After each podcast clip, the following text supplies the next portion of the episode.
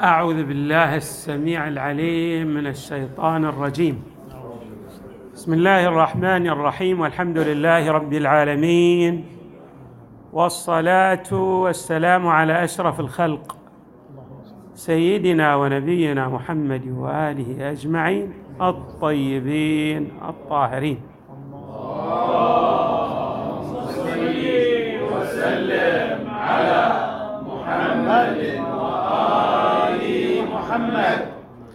قال الله تعالى في القرآن الكريم ففروا إلى الله. إني لكم منه نذير مبين. الفرار إلى الله هو الإقبال على الله تبارك وتعالى. والإنسان في هذه الدنيا عنده إقبالان على الله. إقبال قسري ليس بطوعه واختياره وإنما تسير به مطايا الأيام إلى أن يلتقي بالله قهرا دون إرادة. وهذا على الكل يجري على الجميع حتى على أشرف الخلق إنك ميت وإنهم ميتون. وهناك إقبال إقبال على الله إقبال طوعي. هذا الإقبال الطوعي هو المراد بالفرار إلى الله بمعنى أن الإنسان ينبغي أن يسير متجها إلى الله بطوعه واختياره. الله تبارك وتعالى ليس في جهة فنقصد تلك الجهة. وإنما الفرار إلى الله هو القرب المعنوي من الله. بمعنى أن الإنسان يستشعر عظمة الحق تبارك وتعالى ويدرك ارتباط الحق به. يرى أن الله تبارك وتعالى حاضرا وناظرا. يراه يستشعر معنى قوله تعالى وهو معكم أينما كنتم. الله معنا. في بعض الأحايين الإنسان يدرك معية الله ليس بطوعه عندما تمر به الأزمات بمعنى يصاب بمرض بآفة يجري عليه حادث من الحوادث فتراه يتوجه إلى الله نتيجة لهذا الظرف الذي ألم به. هذا أيضا يمكن أن يكون من التوجه الذي في فيه جزء غير اختياري بمعنى أن الظرف الذي يمر به هذا الإنسان هو الذي جعله يتوجه إلى الله.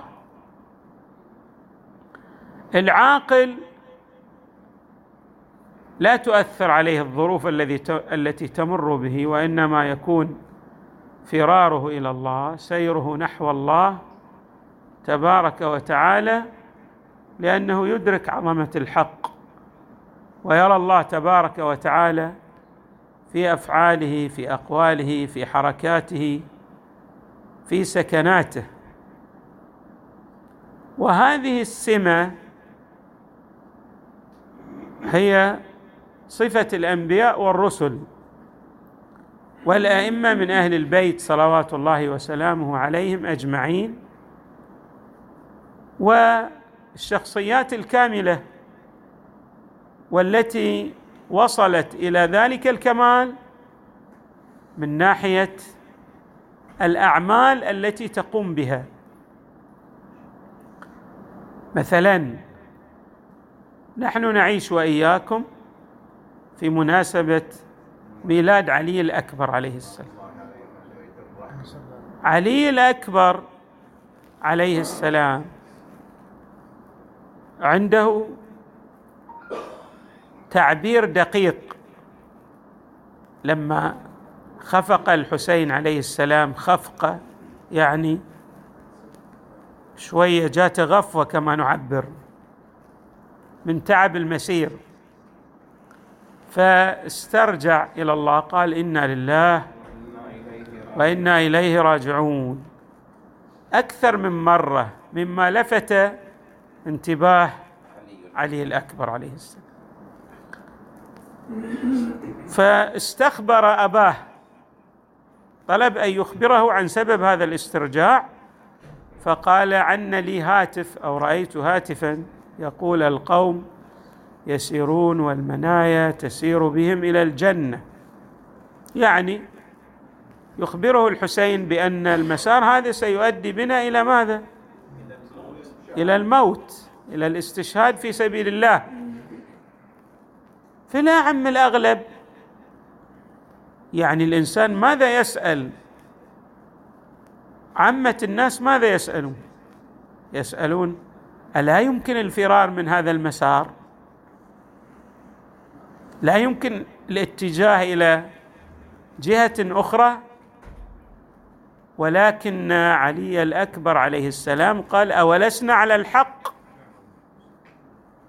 هنا يتبين المسار الطوعي للإنسان أو الفرار إلى الله. بمعنى أن علي الأكبر عليه السلام كان في حالة سير طوعي إلى الله. وبالتالي لا يؤثر عليه الموت لأنه لا يخشى الموت.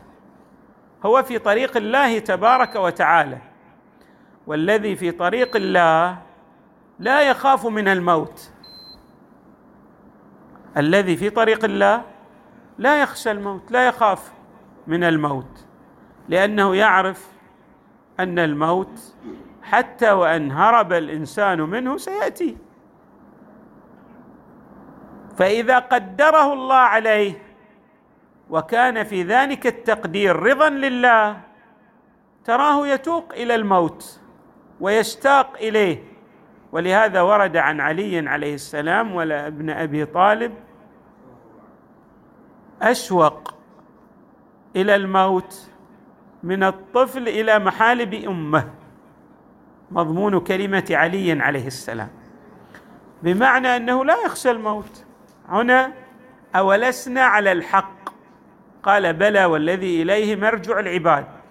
هذا يعلمنا درسا.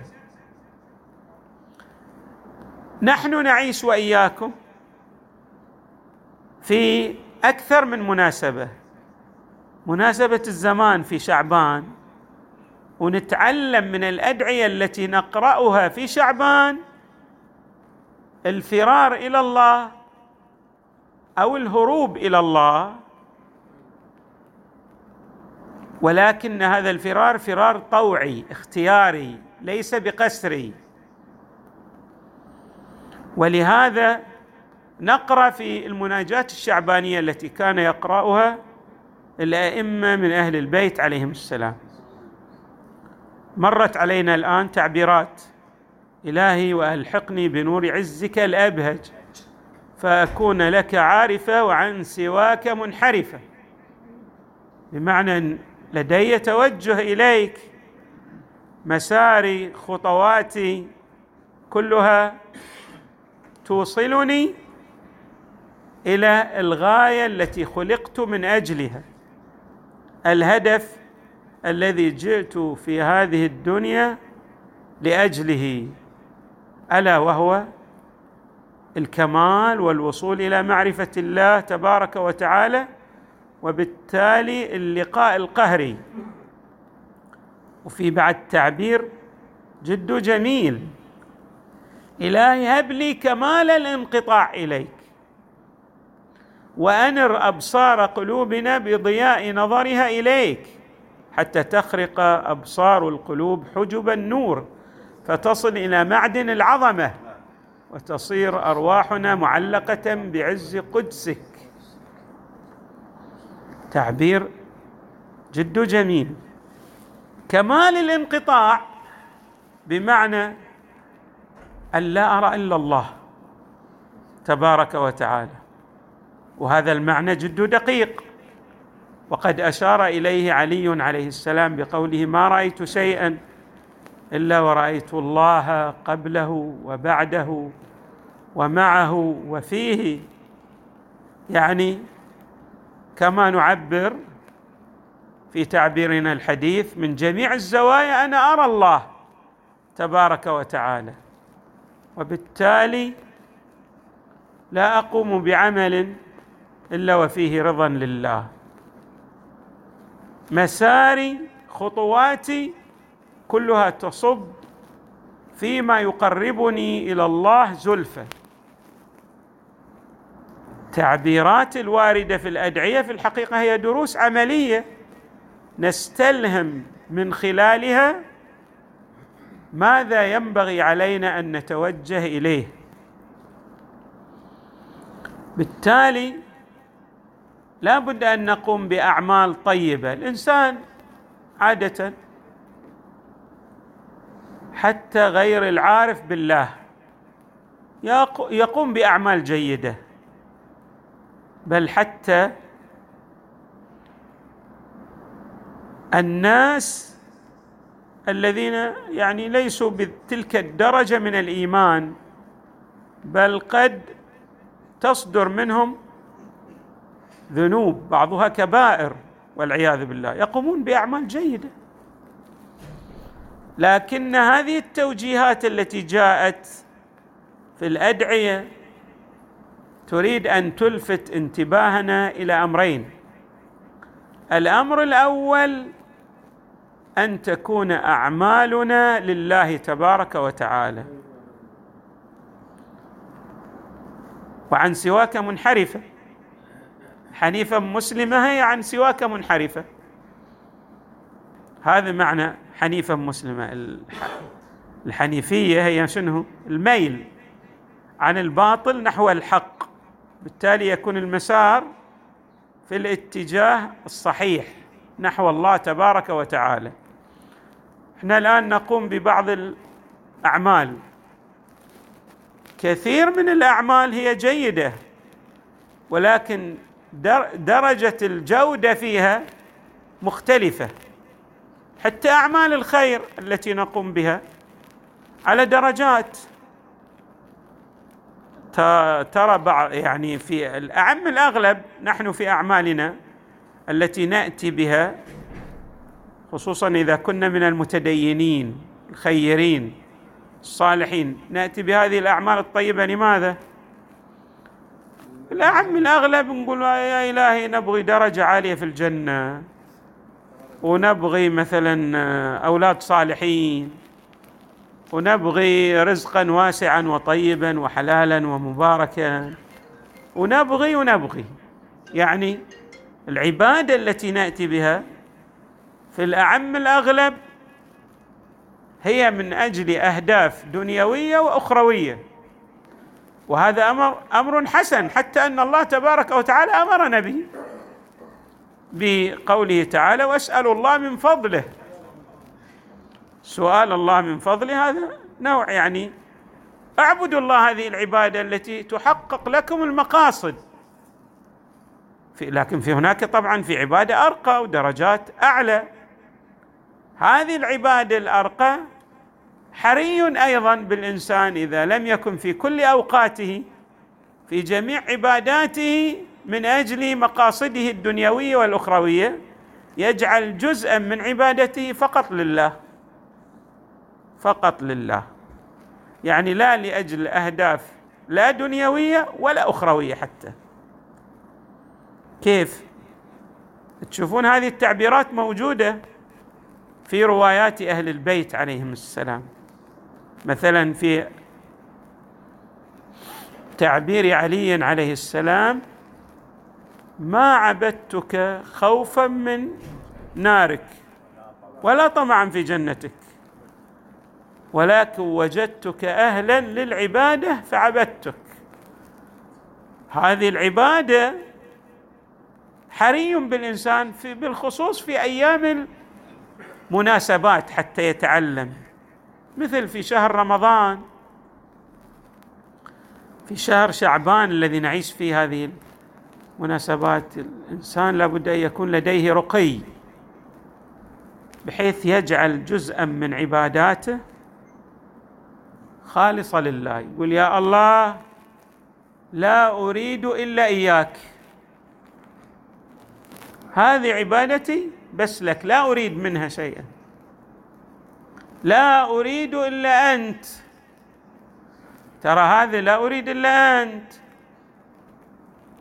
يحصل الإنسان من حيث لا يقصد على قرب معنوي من عند الله تبارك وتعالى وثناء ومدح من عند الله في العالم الأعلى ما لا يخطر على باله. وهذا حتى إحنا إحنا الآن لو كان عندنا أولاد ولكن بعض الأولاد يحبنا من أجل مقاصد. هو ولدي ولكن يحبني من أجل أن أحقق له مقاصد. أشتري له سيارة ساعده في بناء بيته. وعندي ولد لا. لا يهتم إلا برضاي. ما عنده أي هدف آخر. أيهما أقرب إلى قلبي وأحب إلي؟ ذلك الولد الذي شنو؟ الذي لا يريد إلا رضاي. هذه طبيعة. هكذا الحال مع الله تبارك وتعالى. يحب عباده. ولكن درجة العبودية للإنسان تختلف كما رأينا في تعبير علي عليه السلام. شوي أجيب لكم قصة جميلة جدا. هذه ذكرها الشيخ المطهري رحمه الله في أحد كتبه. هذه القصة جميلة. أحد السلاطين عنده يعني خدم مجموعة من الخدم. أحد الخدم كان دميم الخلقة يعني غير جميل شكله. آه إيه، خلينا نقول يعني غير حسن. غير حسن. اي شكله غير حسن. المهم ان شكله غير حسن. والبقية على الذين يخدمون هذا الملك فيهم من الجمال والوسامة و ولكن الملك عنده ميل كبير إلى هذا الشخص غير الحسن. اسمه إياز. ودائما يثني على إياز. فهؤلاء كلهم تعجبوا. يعني ما هي الميزة لإياز دون سواه الذي يجعل الملك يحبه هذا الحب الجم العالي. حتى يعني أصبحوا يعني يغارون منه لحب الملك إياه مع شكله الدميم. غير الحسن. فسألوا الملك. قالوا له يعني ليش تحب إياز أكثر من حبك للبقية؟ فأجابهم قال لي فيها يعني راح أعلمكم ليش. في يوم من الأيام هذا الملك عنده صندوق في جواهر. مملوء بالمجوهرات كلهم وإياه. طلع إلى البر مثل ما نقول رحلة صيد. اطلعوا على هضبة مرتفع. فهو نثر الجواهر التي في الصندوق. وقال لهم هذه مباحة لكم اللي التقط من التقط شيئا من هذه الجواهر فهو له. كلهم ذهبوا وهو ما زال يسير يعني تركهم. الكل ذهب يلتقط الجواهر إلا إياز. إياز بقي يسير خلف الملك. فسأله ليش ما رحت؟ هذه جواهر ولها أثمان غالية. يعني ما هو الدافع والمحرك لك يا إياز كي تسير خلف هذا الملك وتدع الجواهر. قال إياز يقول للملك أنا عاشق لخدمتك وعشق هذه الجواهر أقل من عشق خدمتك. ما تمثل لي شيء في قبال لذة الخدمة بالنسبة إليك. هكذا الحال مع بعض المؤمنين. تراه يعشق العبادة يعشق الدعاء يعشق الذوبان في رضا الله تبارك وتعالى. الآن من خلال هذه القصة الجميلة إحنا نعرف طبعا ولله المثل الأعلى لكن نريد أن نقرب الفكرة. الذي يدرك معنى هب لي كمال الانقطاع إليك وأنر أبصار قلوبنا بضياء نظرها إليك غير اللي الذي تعلق نظره وتوجهه والمقاصد إلى أهدافه الدنيوية والأخروية. هذا سيكون على مرتبة وعلو درجة أرفع بمراتب عند الله تبارك وتعالى من ذلك الشخص. وهناك تعبيرات في القرآن الكريم جد جميلة تشير إلى هذا المعنى. وحري بنا أن يعني أن نستلهم هذا المعنى الدقيق من صاحب هذه المناسبة وهو علي الأكبر عليه السلام الذي يعبر بهذه التعبيرات التي جاءت عنه. أولسنا على الحق؟ قال بلى والذي إليه مرجع العباد. قال اذا لا نبالي أن نموت محقين. يعني ما دام الهدف هو رضا الله والوصول إليه وابتغاء مرضاته إحنا ما عندنا أهداف أخرى. ما عندنا لا نريد إلا الرضا. نسأل الله تعالى أن يجعلنا مع علي الأكبر عليه السلام ومع أبيه الحسين ومع أيضا أبناء أخيه زين العابدين عليه السلام. مع اخيه زين العابدين وأبنائه البررة الميامين حق محمد وآله الطيبين الطاهرين. وصلى الله وسلم وزاد وبارك على سيدنا ونبينا محمد وآله أجمعين الطيبين الطاهرين. نقرأ صل وسلم على